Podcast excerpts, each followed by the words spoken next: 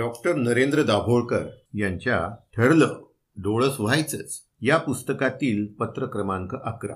शीर्षक आहे बोला आव्हानाच्या रिंगणात कधी येता? प्रिय तरुण मित्र मैत्रिणींनो अखिल भारतीय ज्योतिष महामंडळाचं अधिवेशन तारीख एकवीस ते तेवीस डिसेंबरला सोलापूर येथे होत आहे. विद्यापीठ अनुदान मंडळाने वैदिक फलज्योतिष हा विषय ज्योतिर्विज्ञान या नावाने विद्यापीठात शिकवण्याचा निर्णय घेतला त्यानंतरचं हे पहिलं अधिवेशन. स्वाभाविकच या मंडळींवरील जबाबदारी वाढली आहे की आता तरी फलज्योतिष शास्त्र आहेच हा आपला दावा सिद्ध करण्यासाठी त्यांनी पुढे यावं. यासाठी त्यांना एक नामी संधी अंधश्रद्धा निर्मूलन समितीने उपलब्ध करून दिली आहे. महाराष्ट्रातील चाळीस नामवंत ज्योतिषांना आणि त्यांच्या संस्थांना समितीने एक पत्रच पाठवलं आहे. आवाहन अगदी साधं आहे. विनंती अशी आहे की फलज्योतिष जर शास्त्र असल्याचा दोन हजार वर्षांचा दावा करत असेल तर त्यांनी किमान एवढं करावं. ते म्हणजे कथित ज्योतिषशास्त्राचा एक तरी नियम सांगावा जो घासून पुसून तपासून घेतला तर वैज्ञानिक दृष्टिकोनाच्या कसोटीवर निर्विवादपणे उतरेल. लक्षात घ्या तमाम ज्योतिष वर्गाला मिळून त्यांची एक प्रदीर्घ परंपरा स्मरून आम्ही अवघा एक नियम सिद्ध करण्याची विनंती करत आहोत.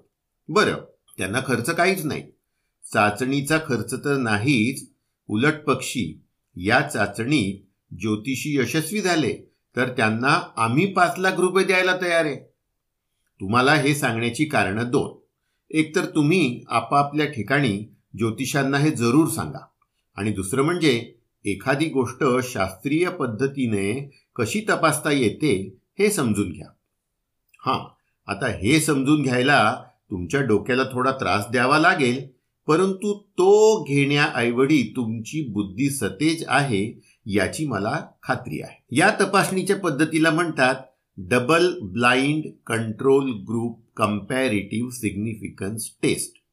म्हणजे काय ते आपण थोडक्यात समजून घेणार आहोत. परंतु लक्षात हे ठेवा की एखाद्या गोष्टीची वैज्ञानिकता तपासण्याची ही जगभरच्या विज्ञान जगतात मान्यता प्राप्त असलेली चाचणी आहे. वैद्यकशास्त्रात मानसशास्त्रात भौतिकशास्त्रात विज्ञानाच्या एखाद्या दाव्यात गृहितकात किती तथ्यांश आहे हे या चाचणीद्वारे जगभर तपासलं जातं. ही चाचणी आंतरराष्ट्रीय मानकाप्रमाणे होण्यासाठी तज्ज्ञांची मदत सुद्धा आपण घेणार आहोत.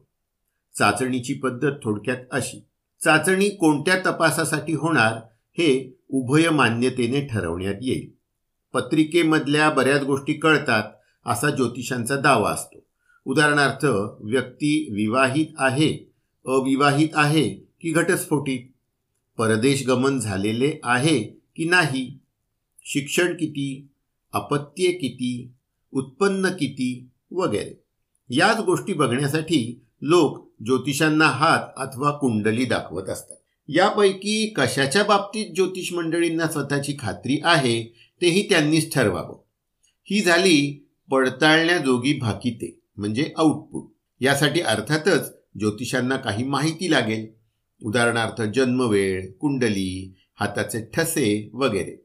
याला म्हणतात इनपुट आता ही चाचणी आपण कशी घेऊ? ज्योतिषांना हवी असलेली माहिती म्हणजे दोन्हीही इनपुट आणि आउटपुट समजून किमान शंभर जणांकडून अंधश्रद्धा निर्मूलन समिती सीलबंद पाकिटातून मागवेल. प्रत्येक सॅम्पलला संगणकाच्या साह्याने रँडम नंबर पद्धतीने कोड नंबर देण्यात येतील. त्याबरोबरच ज्या भाकिताची पडताळणी घ्यायची त्याची सीलबंद पाकिटं कोड नंबर टाकून सुरक्षित ठिकाणी ठेवण्यात येतील. यामुळे ज्योतिषांना समोरची माहिती कोणाची आहे हे कळणार नाही. तर ज्यांची माहिती दिली आहे त्यांनाही कोड नंबरमुळे खरंच आपली माहिती दिली आहे की नाही हे कळणार नाही. याला डबल ब्लाइंड असं म्हणतात.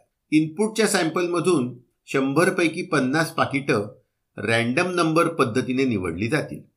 त्याच्या प्रत्येकी वीस झेरॉक्स काढण्यात येतील. तपासणीच्या दिवशी दहा ज्योतिषी दहा खोल्यात बसतील. त्यांनी एका खोलीत बसायलाही हरकत नाही.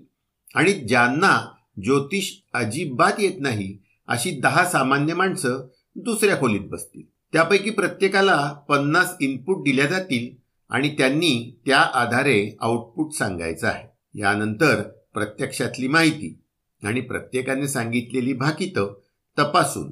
बरोबर म्हणजे हिट आणि चूक म्हणजे मिस यांची नोंद घेतली जाईल. उपलब्ध झालेली माहिती संख्याशास्त्राच्या सिग्निफिकन्स टेस्टच्या आधारे तपासली जाईल. सामान्य माणसाची अंदाजाने दिलेली उत्तरं काही वेळा बरोबर येतात. तशीच ज्योतिषांचीही येऊ शकतात. हा परिणाम टाळण्यासाठी व ही शक्यता बरोबर उत्तरातून वगळण्यासाठी सर्वसामान्यांचा कंट्रोल ग्रुप वापरला आहे.